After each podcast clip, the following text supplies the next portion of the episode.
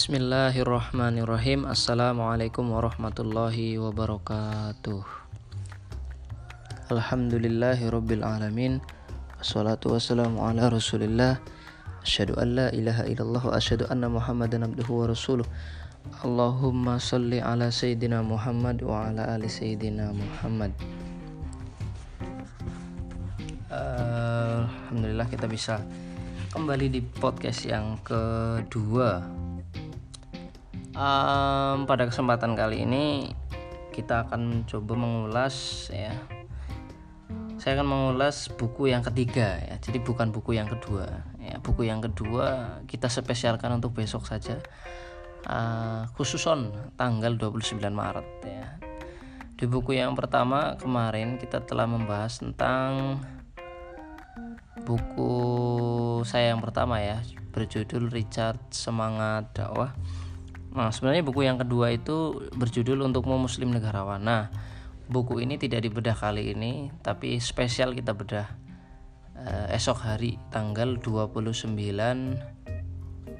Maret ya, tepat eh, uh, 22 tahun uh, kami. Jadi persis dengan tema bukunya ya, tentang Muslim Negarawan. Nah, pada kesempatan kali ini kita tidak membahas itu untuk hari ini kita akan membahas skip ya bahas ya buku yang ketiga dan insya Allah akan kita bahas uh, per bab ya untuk khusus buku ini akan kita ulas per bab ya walaupun mungkin tidak terlalu lama ya paling sekitar 15 sampai 20 menitan.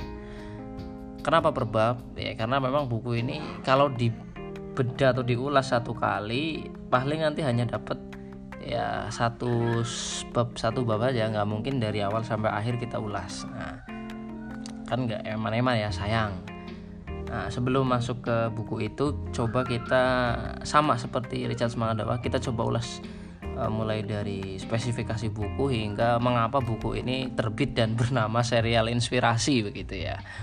Ya, kelihatan banget kalau orang melihat judulnya itu kan isinya kayak kisah-kisah begitu ya.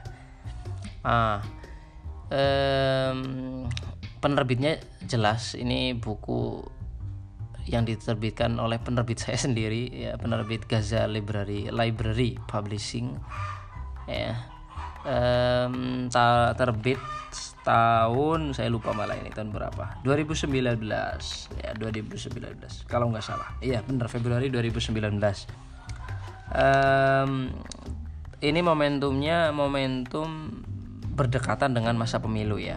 Sekitar sekitar apa April ya 2019 itu kan pemilu ya pemilu baik anggota legislatif maupun setelah itu presiden dan wakil presiden. Dan hiruk pikuknya sangat kuat waktu itu hiruk pikuk kelas politik ya. Ya walaupun hari ini kelas politiknya mungkin tidak terlalu kelihatan karena semua berkonsentrasi pada corona ya. Oke um, lanjut. Halaman ya jumlah halaman buku ini sekitar 270 eh, wah cukup cukup tebel ya. Harganya juga lumayan karena harganya sekitar 65.000 di pasaran. Ya sekitar 65.000 untuk harga normal di Pulau Jawa. Um, ukuran bukunya 14 kali 20 cm kemudian apalagi ya? Oh ya dulu pernah ada juga yang bertanya kenapa sampul buku serial inspirasi itu gambarnya gambar kancing? Gitu ya. Ini dikira gambar kancing ya ya sebenarnya bukan gambar kancing ya.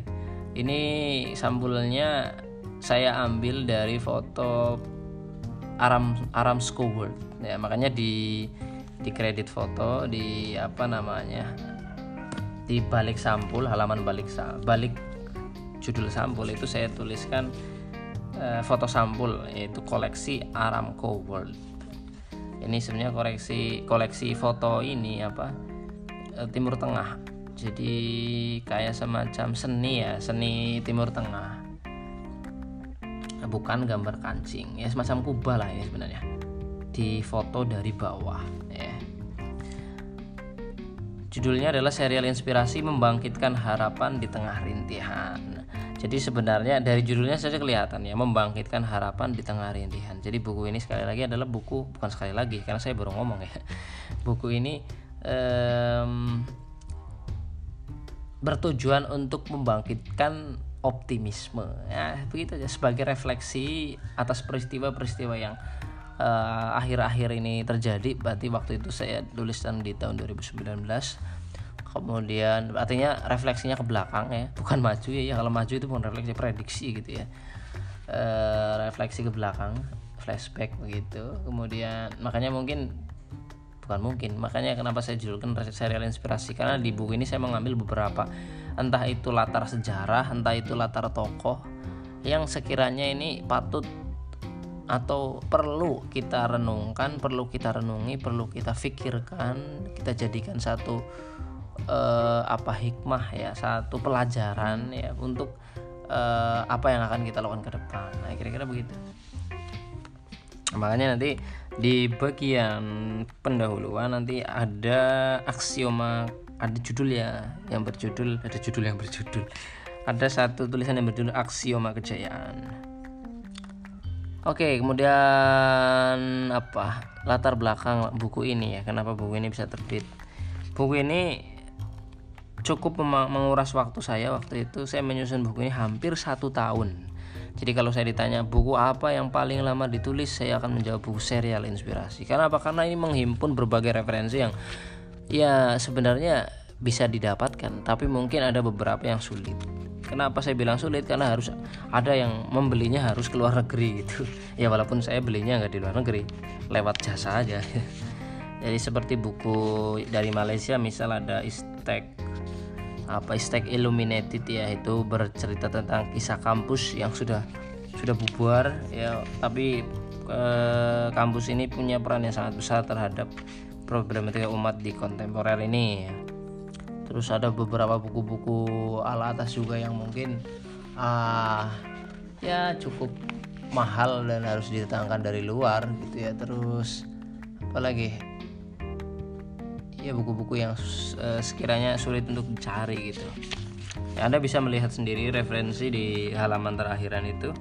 Itu sekitar 1 2 3 4 5 6 7 sekitar 7 lembar di halaman terakhir di halaman terakhir halaman-halaman terakhir sekitar 7 lembar itu untuk referensi sendiri ya. Ya cukup banyak referensinya. Dan uh, saya sendiri merasa tidak puas ketika tidak memiliki referensi itu. Artinya buku ini pasti saya beli begitu. Kira-kira hampir semuanya saya miliki di perpustakaan pribadi saya gitu kan.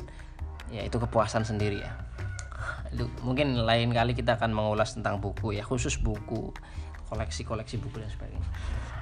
Um, buku, uh, buku ini kemudian uh, saya tulis sebenarnya bagian dari refleksi apa yang selama ini saya renungi, saya rasakan, saya baca, saya kaji sendiri, kemudian ya ataupun berbagai diskusi yang ada kemudian saya tuliskan. Dan untuk mengajak berpikir dan merenung, saya hadirkan satu peristiwa, satu latar, satu tokoh yang bisa kita ambil hikmahnya dan kita petik kemudian kita kontekstualisasikan dengan kondisi masa kini kira-kira begitu um, kenapa bisa begitu? Ya untuk lebih ringan saja. Karena kalau kita kemudian berpikir secara menuliskan secara belak-belakan kan mungkin akan lebih sulit dicerna akan lebih berat. Nah ini dibuat seringan mungkin dengan berbagai latar kisah tokoh sejarah khususnya sejarah yang kita miliki sendiri. Ya, ya sejarah umat Islam sejarah peradaban Islam maksudnya. Um, kita langsung masuk ya, pada pembahasan atau pada episode kali ini. Episode emang kita lagi nonton film ya pada episode kali ini um, yang akan kita bahas adalah yang pertama bagian pendahuluan. Oh, jelas. Masa langsung penutup ya. Yang pendahuluan adalah ya berjudul aksioma kejayaan ya. Kemudian nanti kita akan sedikit membahas, mengulas bab bukan bab ya sub bab pertama, bukan sub bab ya. Ya, chapter pertama. Chapter pertamanya itu uh, tentang Badiuz Zaman ya. Oke, kita langsung ke bagian pendahuluan. Pada bagian pendahuluan saya kasih judul aksioma kejayaan. Nah, ada satu paragraf menarik nih di bagian pertama. Benarkah umat Islam adalah umat yang terbaik? Wah, ini meragukan Islam ini kayaknya penulis bukunya. Mengapa umat Islam kini tertinggal? Mengapa barat maju? Apakah Islam sudah tidak relevan? Wah, ngeri sekali. Perlukah pembaruan? Wah, ini ala-ala Cak Nur. Atau apa yang harus dilakukan umat Islam Nah, ini ala-ala apa ini? Nah, jadi sebenarnya buku ini uh, jadi pertanyaan-pertanyaan ini hampir apa ya banyak dipertanyakan oleh para sarjana ya para sarjana muslim yang kemudian belajar banyak belajar banyak membaca buku dan dari berbagai ideologi dari berbagai kalangan begitu terus kemudian mereka bertanya seperti itu ataupun renungan-renungan uh, seorang muslim yang kemudian kenapa hari ini umat Islam tertinggal ya dan sebagainya dan kalah dengan peradaban barat. Padahal Al-Qur'an sudah menyatakan ya Allah sudah berfirman bahwa umat Islam adalah umat yang yang terbaik. Kuntum khairu ummatin ukhrijat linnas ta'muruna bil ma'ruf wa tanhauna 'anil munkar wa tu'minuna bil jadi sangat-sangat jelas ya. Jelas sekali bahwa kita telah dilegalkan ya sebagai umat yang terbaik dan bahkan umat yang terakhir umat yang terakhir dan umat yang terbaik gitu. Artinya apa? Artinya kan seharusnya kita selalu ada di puncak sebagai umat Islam ya kan? Nah, tapi persoalannya kan berkebalikan. Nah pertanyaannya kan nanti bisa sangat banyak. Indikatornya apa, kemudian yang dimaksud umat yang terbaik itu seperti apa, kemudian kriterianya seperti apa, syaratnya seperti apa, mengapa disebut sebagai umat yang terbaik, kemudian versi terbaik itu adalah versi pandangan hidup Islam atau versi pandangan hidup Barat itu kan, itu tentu menjadi satu uh, persoalan ya yang kemudian membedakan pengertian-pengertian itu. Nah itu juga perlu kita luruskan barangkali. Nah kemudian uh, saya mengambil satu pendapat dari ini buku di buku lama ya. Anda bisa mencarinya. Bentar, saya cek di buku saya. Bukunya berjudul uh, ini terbitan Gema Insani lama. Ya terbitan Gema Insani versi lama? Bukan Gema Insani yang sekarang. Kalau yang sekarang kan udah milenial banget. Ya versi-versi dulu. Mana ya nah ya. Saya lupa naruhnya di sebelah mana. Ini saking numpuknya buku ya di depan saya. Ah ini.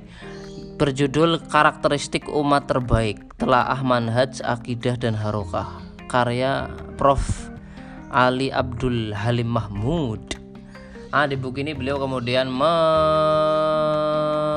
apa namanya? Me, mengatakan mengatakan ya beliau meneliti bahwa kenapa umat Islam dikatakan umat yang terbaik ya. Menurut beliau dikatakan umat yang terbaik karena yang pertama dia punya akidah yang kokoh. Umat Islam punya akidah yang kokoh punya akidah yang lurus bahkan sampai akhir zaman tidak berubah seperti itu. Ini kemudian yang kedua Islam ini satu-satunya agama yang memiliki konsep dakwah dan harokah. Ya itu yang yang kemudian menjadikan buku ini eh buku ini yang menjadikan umat Islam yang terbaik karena Islam ini satu-satunya agama yang dia punya konsep dakwah, punya konsep intisyaru ya, jadi konsep penyebaran dakwah. Terus kemudian dia punya konsep gerakan. Nggak ada di agama lain tentang konsep itu. Pasti rata-rata di agama lain itu lokal ya. Karena memang Nabi sebelum Nabi Muhammad SAW itu diturunkan untuk satu tempat, satu lokal atau satu kaum gitu lah ya bas. Satu umat begitu. Nah tapi Nabi Muhammad diturunkan untuk seluruh seluruh umat manusia kan? Begitu. Jadi lebih luas cakupannya nah itu kenapa? Salah satu uh, kehebatan ya atau disebut sebagai umat yang terbaik Kemudian selanjutnya ada konsep sumudatul Islam. Ya, saya kira ini sangat paham di telinga kita masing-masing bahwa Islam ini agama yang sempurna dan menyeluruh. Mulai dari sumudatul zaman ya dari waktunya, kemudian sumudatul makan dari segala tempat dia ter tidak terbatas oleh bangsa mana pun, oleh negara mana pun. Kemudian yang ketiga sumudatul minhaj. Ya, apa itu? Ya mencakup seluruh aspek kehidupan. Ya, itu kira-kira gitulah ya. Kemudian dari ketiga hal itu sebenarnya artinya begini, artinya ketika kita umat Islam pengen kemudian bangkit, ya tiga syarat itu harus dikokohkan dulu dalam tubuh jiwa umat. Kan kan sederhananya gitu karena itu uh, kenapa umat Islam disebut umat yang terbaik? Kan karena tiga hal itu. Nah ketika tiga hal itu sudah menghujam dalam dalam pada jiwa individu ya seharusnya atau insya Allah begitu ya umat Islam seharusnya ya masuk ke dalam umat yang terbaik itu yang pertama akidahnya kuat kokoh. Kemudian yang kedua semua Islam artinya konsepsi Islam sudah dipakai dalam seluruh aspek kehidupan. Kemudian yang ketiga apa tadi? Konsep dakwah dan haroka artinya setiap orang sadar akan perannya terhadap dakwah. Sadar perannya bahwa dia punya komitmen terhadap sebuah gerakan. Nah itu kan susah toh. Yang paling susah kan yang mana? Yang paling susah yang kedua yang ketiga kan? Ya kalau sudah berbicara dakwah berbicara harok akan gesekannya sangat panjang apalagi di bidang politik di bidang ekonomi wah. Berhadapan dengan penguasa-penguasa kan sangat jelas. Penguasanya bukan Indonesia penguasanya yang dimaksud adalah ya dunia. Ya kan? Nah kemudian um, dari tiga hal itu kan kita bisa berefleksi lah um, bahwa ada kan nggak mungkin kemudian kita mengatakan wah Islam sudah nggak relevan kan nggak mungkin. Karena itu sudah firman Allah sudah baku Islam umat yang terbaik. Artinya kan ada sesuatu yang kurang ada sesuatu yang entah itu salah ataupun kurang. Siapa yang salah atau yang kurang kan jelas. Yang salah pasti ya yang kurang ya pasti manusianya. Nggak mungkin eh, dari agamanya. Kan jelas agamanya sudah dikatakan agama yang terbaik. Nah, artinya yang perlu diperbaiki apa ya dari jiwa-jiwa individu itu? Ya dari di sini buku ini juga saya menyinggung eh, tentang ya kalau kita pernah teringat tentang tesisnya Fukuyama ya pernah mendengar ya nama itu ya. Tesis Fukuyama dalam The End of History jadi dia itu mengatakan kalau prinsip ya eh, apa namanya? Jadi beliau mengatakan bahwa peradaban barat ini ya the end of the story. Jadi artinya intinya ini menjadi peradaban yang puncak dan terakhir begitu kan? Sejarah udah berakhir gitu ngeri sekali ya. Padahal dalam keyakinan kita umat Islam yang terbaik. Artinya akan ada akan ada suatu kebangkitan ya. Kan itu optimis kita kan begitu akan ada suatu kebangkitan. Kan kita tidak mungkin mengamini tesisnya Fukuyama itu kan. Bahwa sekularisme liberalisme itu menjadi prinsip yang terakhir puncak yang terakhir. Dari sejarah teokrasi berubah menjadi demokrasi liberal begitu kan. Setelah itu berhenti kan nggak mungkin.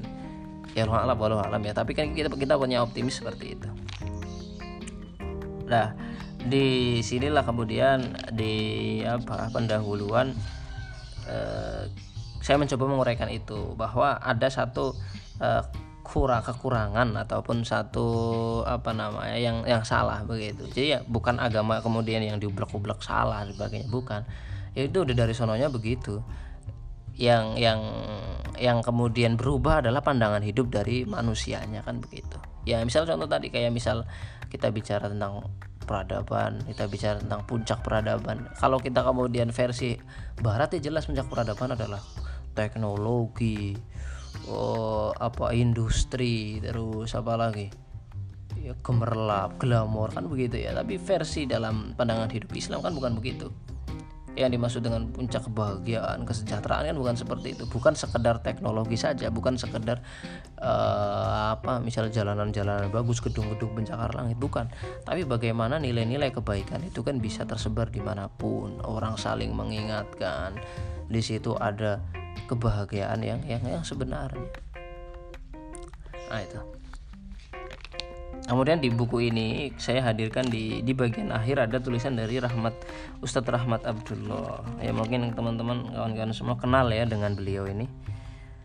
Saya kutipkan dari buku lama beliau apa ya judulnya Warisan Sang Murabi kalau nggak salah. Eh, setahu saya terakhir diterbitkan ulang buku itu oleh Ihsan Media warnanya putih. Ya bisa dicari lah harganya lumayan pantas ya sekitar 80 ya 86 ribu kalau nggak salah nanti bisa dicek di pasar ya di pasar ya atau dicek di Gaza Bookstore nah, itu toko terlengkap sedunia ya sedunia akhirat nggak um, terus kita lanjut ke bab pertama nah kita masuk ke bab pertama judulnya Jejak Inspirasi Badi Uzaman. Oke, saya kira sahabat semua terkenal dengan Badi Uzaman ya. Siapa itu Badi Uzaman? Pasti akan menjawab Said Nursi. Nah, tapi yang saya maksud Badi Uzaman di bab pertama ini bukan Badi Uzaman Said Nursi. Yang dimaksud di sini adalah Badi Uzaman Al Jazari. Wah, ini siapa lagi ini orang?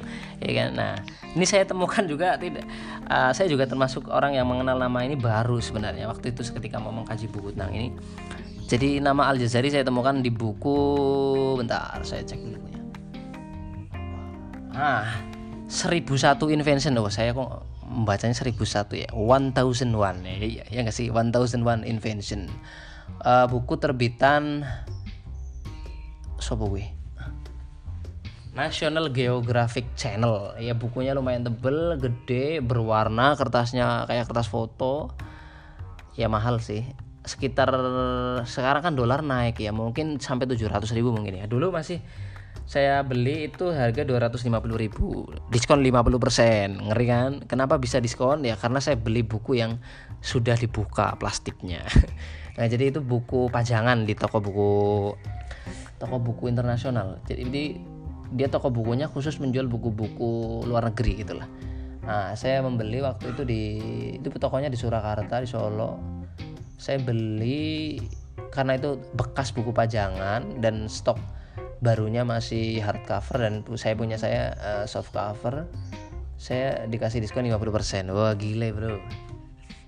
250 ribu. Padahal waktu itu 500 ribu soft cover yang baru. Untuk hardcover sekitar 600 dan hari ini ketika dolar naik wah bisa sampai 700 mungkin ya 700 800 uh, silakan bisa cari bukunya. Insya Allah sangat bermanfaat. Ya pakai bahasa Inggris sih. Uh, di situ saya temukan nama Al Jazari iya. Siapa itu Al Jazari nah, nama lengkapnya itu siapa ya nama lengkapnya? Saya juga lupa. Badi Zaman Abu Al Is Abu Bakar Ismail bin Ar Razas ya dipanggilnya Al Jazari karena beliau dari wilayah Ardul Jazirah. Ya daerah antara Sungai Dajlah dan Furat. Ya mungkin hari ini ya wilayah apa? Sungai Furat di Irak ya wilayah Irak. Nah, buku ini ditulis waktu itu atas permintaan raja waktu itu rajanya Nasiruddin Muhammad bin Muhammad At-Turkimani. Jadi masih ya masih wilayah Ayubiyah dinasti dinastinya waktu itu masih Ayubiyah lah ya. Dinasti gengnya Saladin. Kalau versi Arab namanya Saladin. Kita ya Salahuddin. Ya, bukan Salahuddin Uno ya. Oke, okay, um, itu namanya Badius Zaman. Kenapa disebut Badius Zaman waktu itu? Karena beliau menjadi orang yang menciptakan alat-alat mekanik istilah kita robotik ya, istilah kita robotik. Makanya disebut Badius Zaman, orang yang uh, keajaiban zaman ya. Karena dianggap itu suatu yang aneh waktu itu aneh uh, penemuan ya invention ya kan, penemuan baru gitu ya. Kemudian dan bisa dipakai ya bukan kemudian cuma nulis orek-orek-orek buku ya kayak Leonardo da Vinci itu kan nulis orek-orek buku tapi belum ada prakteknya ya. Nah Al Jazari itu mengorek-orek buku nulis-nulis buku itu ya. Tetapi itu dipraktekkan. Dan nulis buku itu kemudian dan setelah dipraktekkan itu dituliskan. Nah itu buku yang kemudian hari ini sangat terkenal. Silakan teman-teman bisa mencari bukunya. Judul bukunya adalah The Book of Knowledge of Ingenious Mechanical Device Devices itu bacanya bacanya bener nggak itu The Book of Knowledge of Ingenious Mechanical Devices itu buku terjemahan bahasa Inggris. Kalau bahasa Arabnya Fima Rifat Al Hiyal Al Handasiyah ada bisa di download di Google Mbah Google. Uh, untuk The Book of Knowledge of Ingenious Mechanical Device ada di Google. PDF-nya ada. Silakan nanti bisa dicek. Itu masih nas ya lumayan ada. Kayak prototipe bahkan foto-foto prototipe cara merakitnya itu ada dan saya kira bisa dipraktekkan bagi para anak-anak fakultas teknik gitu ya buku pengetahuan ilmu mekanik lah kalau bahasa gampangnya gitu nah, salah satu insinyur insinyur dari Inggris Donald Hill itu pernah berkata begini Hingga masa modern sekarang ini, kita belum menemui suatu dokumen dari peradaban lain di dunia ini yang dapat menyaingi isi buku Al-Jazari. Di dalamnya terdapat berbagai rancangan dan penjelasan tentang arsitek yang khusus membicarakan cara pembuatan dan perakitan berbagai alat. Wah ngeri sekali kan, sampai sekarang belum ada yang menyamai coba bayangkan dari peradaban lain. Ngeri kan, ngeri sekali. Nah, ini salah satu dokumen yang sangat besar, eh, dokumen yang sangat hebat saya kira. Bahkan naskah aslinya itu pernah dilelang di mana saya lupa di London dengan waktu tahun 78 dengan harga 160 ribu pound sterling bro. Bayangin. Ingat ya mata uang pound sterling itu mata uang yang sangat tinggi ya. Itu di atasnya dolar loh bro. Ya di atasnya dolar. Coba cek satu rupiah satu rupiah. Satu pound sterling itu berapa rupiah? Lalu kalikan 160 ribu Wah, sugi mendadak itu yang punya naskahnya ya kan? Bisa jadi orang kaya berapa keturunan gitu. ah uh, beliau ini menuliskan saya kira nanti sebenarnya selengkapnya ini bisa dibaca di buku tadi ya, One One Invention di National Geographic itu itu sangat lengkap di situ. Jadi beliau menciptakan alat-alat robotik. Tapi ingat waktu itu robotik konsep robotik mekanik ini belum pakai listrik ya, karena waktu itu belum uh, ditemukan listrik. Jadi masa itu masih menggunakan dalam listrik ini dalam arti listrik yang kita sekarang hari ini ya. Tapi waktu itu beliau masih menggunakan teknologi mekanik. Jadi misal menggunakan turbin uh, tenaga air misal begitu. Jadi masih menggunakan mekanik mekanik tapi sudah robotik prinsipnya. Jadi robotiknya nggak pakai listrik yang listrik yang seperti yang kita kenal hari ini. Tapi masih menggunakan uh, apa ya mekanik ya. Jadi uh, misal contohnya beliau membuat jam gajah misal. Nah, kita coba buku ini ya coba buka bukunya oh. Misal jam gajah beliau membuat jam gajah dengan ukuran yang sangat besar bermeter-meter itu. Uh, di situ ada patung berbalut pakaian Arab ada gajahnya ada orang uh, memotong lilin. Jadi setiap satu jam atau berapa jam sekali jam ini akan terus bergerak air menggunakan tenaga air airnya mengalir. Setiap berapa jam untuk mengingatkan waktu sholat dia akan Eh, bergerak patungnya akan bergerak akan memotong lilinnya dan akan berbunyi begitu. Ya ini menjadi alat yang sangat mahal. Bahkan satu dalam sejarah peradaban kita kita kita mengenal ketika satu raja pernah mengirim raja Islam ya waktu itu mengirim hadiah berupa jam yang bisa bergerak ke raja-raja Eropa. Raja Eropa itu bingung waktu itu ini sihir macam apa? Gitu. Ini dianggap sihir gitu ya. Robotik dianggap sihir. Gitu Nah itu menjadi karya yang sangat fenomenal. Makanya beliau dikatakan keajaiban zaman ya Badius zaman. Karena alat-alat mekaniknya dianggap nyeleneh waktu itu di luar logika ya. Baru gitu ya brand new brand new arrival kira-kira gitu ya. Ah maka bahkan tidak cuma itu banyak sekali berbagai alat yang beliau ciptakan dengan robotik mekanik itu ya.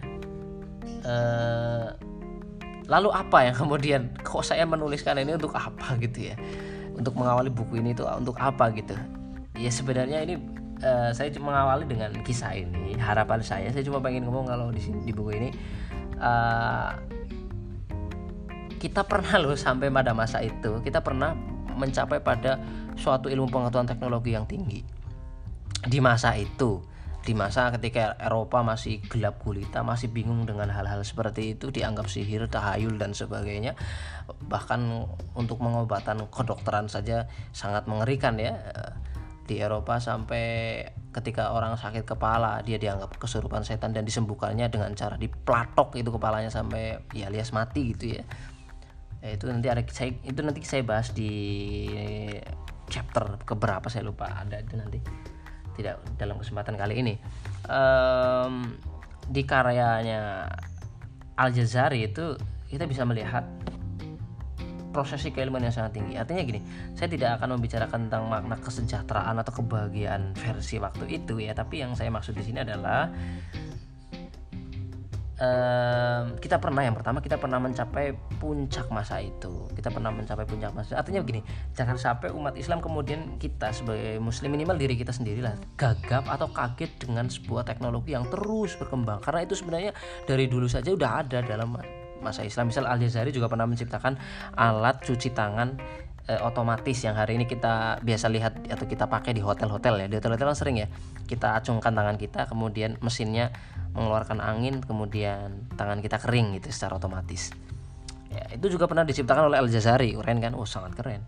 Kemudian e, dari situ kita tahu bahwa artinya ilmu pengetahuan teknologi ilmu yang bersifat sains yang bersifat dugaan penelitian begitu ya itu jelas yang pertama tidak bisa dijadikan sebagai acuan landasan hidup itu karena itu dugaan itu praktek itu eksperimen kemudian selanjutnya dari sini artinya ini bisa diraih dari umat Islam yang dulu tidak pernah mengenal seperti itu. Kita lihat di masa Rasulullah, fokusnya kan jelas sekali pada akidah, pada kemudian di periode muamalah, perbaikan hukum, ya kan dan sebagainya. Belum sampai pada prosesi pembentukan peradaban dalam konteks ilmu pengetahuan atau sains. Tapi kita pernah mencapai itu dan bisa bahkan mengungguli peradaban sebelumnya yang dibawa dari Yunani dari Persia dari India. Kita bisa melampaui itu. Artinya begini artinya uh, kita melihat bak untuk persoalan ilmu pengetahuan sains ataupun teknologi artinya umat Islam itu bisa melampaui dan seharusnya kita tidak kaget. Tidak kaget itu kemudian kita tidak membanggakan Barat sejadi-jadinya. Wah itu yang paling hebat paling keren paling uh, jos begitu ya bahwa secara sains dan teknologi. Oke lah kita akui hari ini mereka uh, bahkan kita memakai produk-produknya itu jelas. Tapi yang perlu kita perhatikan jangan sampai kita gagap kita kaget kemudian wah silau dan ya sudah kita ikuti jadi follower kan gitu. Bukan begitu tapi artinya ini jadi PR bagi sarjana-sarjana teknik. Saya kira bagi sarjana-sarjana yang bergelut dalam bidang ini bahwa sebenarnya dalam umat Islam ini kita bisa mencapai itu. Dan kita tidak perlu kaget. Ini terlepas dari persoalan sains barat telah terkontaminasi oleh ideologi bahkan menjadi sebuah ideologi di sana. Ini terlepas dari persoalan itu ya. Tapi yang saya inginkan di sini bahwa jangan sampai kita kaget dengan persoalan-persoalan seperti ini. Nah untuk persoalan pembahasan uh, berkaitan dengan itu tadi apa pandangan hidup dan sebagainya. Nanti ada masanya ada chapter yang kita membahas soal itu ya. Nah pada so persoalan yang pertama kita sudah membahas itu. Itu yang pertama jadi jangan sampai kita kaget. Dan ternyata kita pernah sampai pada masa dan seharusnya kita punya optimisme kita bisa sampai sana kembali Nah, kemudian yang hikmah yang kedua kita bisa lihat bahwa Raja Nasiruddin tadi saya tidak mengulas banyak ya. Raja Nasiruddin itu memerintahkan seorang ilmuwannya yang bernama Badi Uzaman tadi Al-Jazari untuk menuliskan alat-alat yang telah dibuatnya itu dalam sebuah kitab ensiklopedia yang itu nanti disebar. Jadi setiap orang bisa belajar. Nah, persoalannya bukan di itunya, tapi maksudnya gini. Di sini kita melihat bahwa seorang raja, seorang presiden, seorang apa itu penguasa pemimpin dia sangat memperhatikan tentang ilmu ya kan? Meminta para ilmuwan untuk menuliskan bukunya dan menyebarkannya dan sangat disokong ditopang dibayar mahal lah istilahnya di penulis-penulis uh, ilmuwan-ilmuwan dibayar mahal ya. Bukan kemudian malah yang ilmunya banyak ilmunya tinggi malah di, tidak diterima di negaranya bahkan di keluarkan dari negaranya itu kan sangat aneh itu misal ada seorang ilmuwan dia bisa bikin pesawat dia bisa bikin konsep pesawat bahkan konsep keretanya diterima di Jerman di Inggris. Kemudian ketika di negaranya dia pulang dibikin pesawat kemudian malah pesawatnya di, dibubarkan proyeknya. Ya terus kemudian ada ilmuwan-ilmuwan yang uh, animasi, kemudian ada tokoh ahli-ahli yang kemudian dia tidak pulang ke negerinya, tetapi malah bekerja di negeri lain di Jepang di Amerika ya karena di di negerinya sendiri dia tidak tidak di tidak di bukan tidak dianggap tapi karena nggak ada nggak ada fasilitas itu nggak ada pekerjaan itu. Kan dengan dia dan tidak disupport riset riset tidak disupport sebagainya. Nah itu wajar saja. Makanya uh, ya ketika ingin maju seperti itu ya memang ya saya kira orang Indonesia ini banyak ya ilmuwan-ilmuwan hebat ya itu sangat banyak. Ya meski tidak semuanya bekerja di Indonesia karena tidak ada pekerjaannya di Indonesia. Nah, termasuk Gundam ya bagi para pencinta Gundam. Ya salah satu orang pembuat Gundam terbesar yang akan di launching besok ini oh, di 40 tahun ulang tahunnya Gundam itu itu salah satunya adalah profesor di Indonesia. Ya yang kerjanya di Jepang. Karena di Indonesia nggak ada kerjaan itu. Ya siapa di Indonesia mau bikin robot Gundam sebesar itu kan kan kurang kerjaan ya eh um, apa tadi itu yang kedua tadi ada itu yang kedua. Kemudian yang ketiga. Yang ketiga apa ya yang ketiga? Yang ketiga silakan saya sarankan pada sahabat semua untuk membaca buku The Great uh, The Great Bait Al Hikmah kebesaran perpustakaan Baitul Hikmah. Itu masih terbit masih terbit masih bisa dicari. Peterbitan Naura Books ya kalangannya Mizan. Itu mumpung Mizan lagi diskon besar-besaran itu dicari aja um, karyanya mana bukunya ya? Uh, aku saya lupa. Ntar, saya cari dulu. Uh, bukunya cukup besar. Aduh mana sih ya? Kok belum ketemu ini? Ah ini The Great Bait Al Hikmah Jonathan ini bacanya gimana ya? Lions apa Lions L Y O N S. Silakan baca sepuasnya sendiri ya. Jonathan Leon saya Leon atau Lion itu ya. The The Great Bait Al Hikmah saya nanti dicek di situ. Situ di situ sangat dipaparkan sangat jelas dengan sangat lengkap. Meski naratifnya seperti novel buku itu ya tapi nama-nama dan jelas nama-nama daerahnya kemudian para raja yang kemudian berkongsi terhadap sains itu bahkan transmisi sains ke barat di situ cukup cukup di, ada ya cukup lengkap. Nah itu mungkin beberapa hikmah yang bisa kita ambil dari buku itu. Selain itu ah mungkin yang yang ketiga ini. Jadi teknologi itu diciptakan sains di, di, di, di eksperimenkan itu menjadi suatu alat yang bermanfaat. Itu bukan untuk e, bermewah-mewahan ya. Tanda kutip ya. Bukan untuk menjadi orang yang hebat dan sombong bukan. Tapi untuk menunjang peribadahan. Nah itu yang kemudian bisa digarisbawahi. Jadi seluruh teknologi yang diciptakan sains yang berasal dari ilmu dugaan itu diciptakan untuk mensupport prosesi peribadahan yang ada. Jadi bukan sebaliknya kemudian sains itu dijadikan sebagai ideologi ilmu yang pasti ya itu kan dugaan ya. Kalau dijadikan suatu yang pasti kan pasti akan selalu akan selalu berubah-ubah. Sains itu kan akan selalu berubah-ubah semenjak seperkembang sesuai perkembangan zaman sesuai ditemukannya sesuatu yang baru. Kalau itu dijadikan sebagai ideologi kan jelas umat manusia kan bingung. Dia akan ke arah A B C C berbelok-belok gak jelas. Dan itu yang hari ini dijadikan oleh Barat sebagai ideologi kan begitu. Atau pandangan hidup mereka. Nah, tapi di umat Islam itu dijadikan sebagai pandangan hidup, itu dijadikan sebagai pensupport ibadah. Misal tadi ditemukan jam. Jam itu kemudian untuk mengingatkan waktu sholat berbunyi teng gitu kan. Ya sudah setelah itu sholat azan kan gitu. Jadi diingatkan ini sholat duhur ini sholat diingatkan dari penciptaan alat-alat itu. Jadi alat-alatnya diciptakan untuk mendukung peribadahan kemudian untuk kebermanfaat. Diciptakannya lampu, keramik untuk jalan, keramik untuk rumah dan sebagainya. Teknologi-teknologi seperti itu pengairan gitu kan. Dan waktu itu karena sistemnya masih kerajaan dan masih raja mensupport terhadap ilmu pengetahuan maka semua itu digratiskan bro gitu kan. Para penulis dibayar mahal ilmuwan dibayar mahal dalam ini dibahas di chapter selanjutnya. Itu sampai satu lembar halaman dibahas berapa gram atau berapa emas satu buku satu kilo emas. Itu bayangkan itu kan sesuatu yang sangat besar bisa mendadak kaya. Orang yang bisa menerjemahkan buku itu bisa mendadak kaya itu itu sangat luar biasa. Nah hari ini beda. Hari ini penulis dikasih pajak. Nah gitu kan? Pajak sebagai penulis. Ya itu protesnya Terelie ya. Ya walaupun akhirnya dia menulis lagi. Saya juga nggak tahu kenapa. Katanya nggak mau nulis sekarang nulis lagi gitu ya. Hmm, dan isi statusnya adalah tentang buku bacaan. Ya, ya luar biasa beliau ini kerjaannya nyortirin orang yang pembajak buku. Ya nggak apa-apa itu memang ya harusnya memang begitu. Uh, kemudian apa lagi nih? Um, itu yang ketiga ya.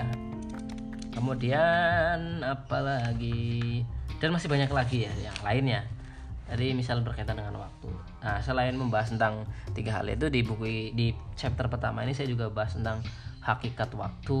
Ya tapi tidak perlu saya ulas lah ya seperti mengulas buku motivasi. Ya memang buku ini salah satunya untuk membuat motivasi ya mengoptimiskan.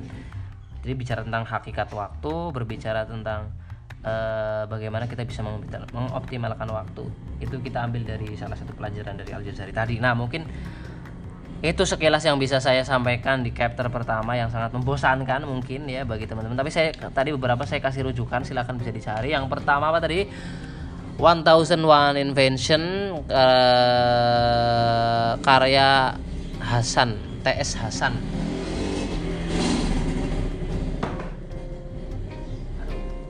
Karya. Ya, karya karya Prof. Salim TS Hasan. National Geographic Channel. Kemudian yang kedua tadi saya kasih buku apa The Great Bite Al Hikmah karya Jonathan Lions, Lions atau Lions ya itulah jenisnya ya. Kemudian tadi saya sebut buku apa tadi karakteristik umat terbaik karya Prof Ali Abdul Halim Mahmud telah Ahman Haj Akidah dan Haroka. Yes, tiga buku itu dulu ya. Tiga buku itu silakan bisa dicari, dibeli. Jangan lupa dibeli loh ya, jangan di copy. Ya karena bukunya masih ada. Eh, saya nggak tahu di karakteristik umat terbaik masih ada enggak. Silakan dicari di marketplace mungkin masih ada. Ah, itu saja ya kesempatan hari ini. Semoga bermanfaat. Kalau yang pengen baca bukunya langsung saja beli di Gaza Bookstore atau di Gaza Library Publishing. Mumpung lagi ada promo.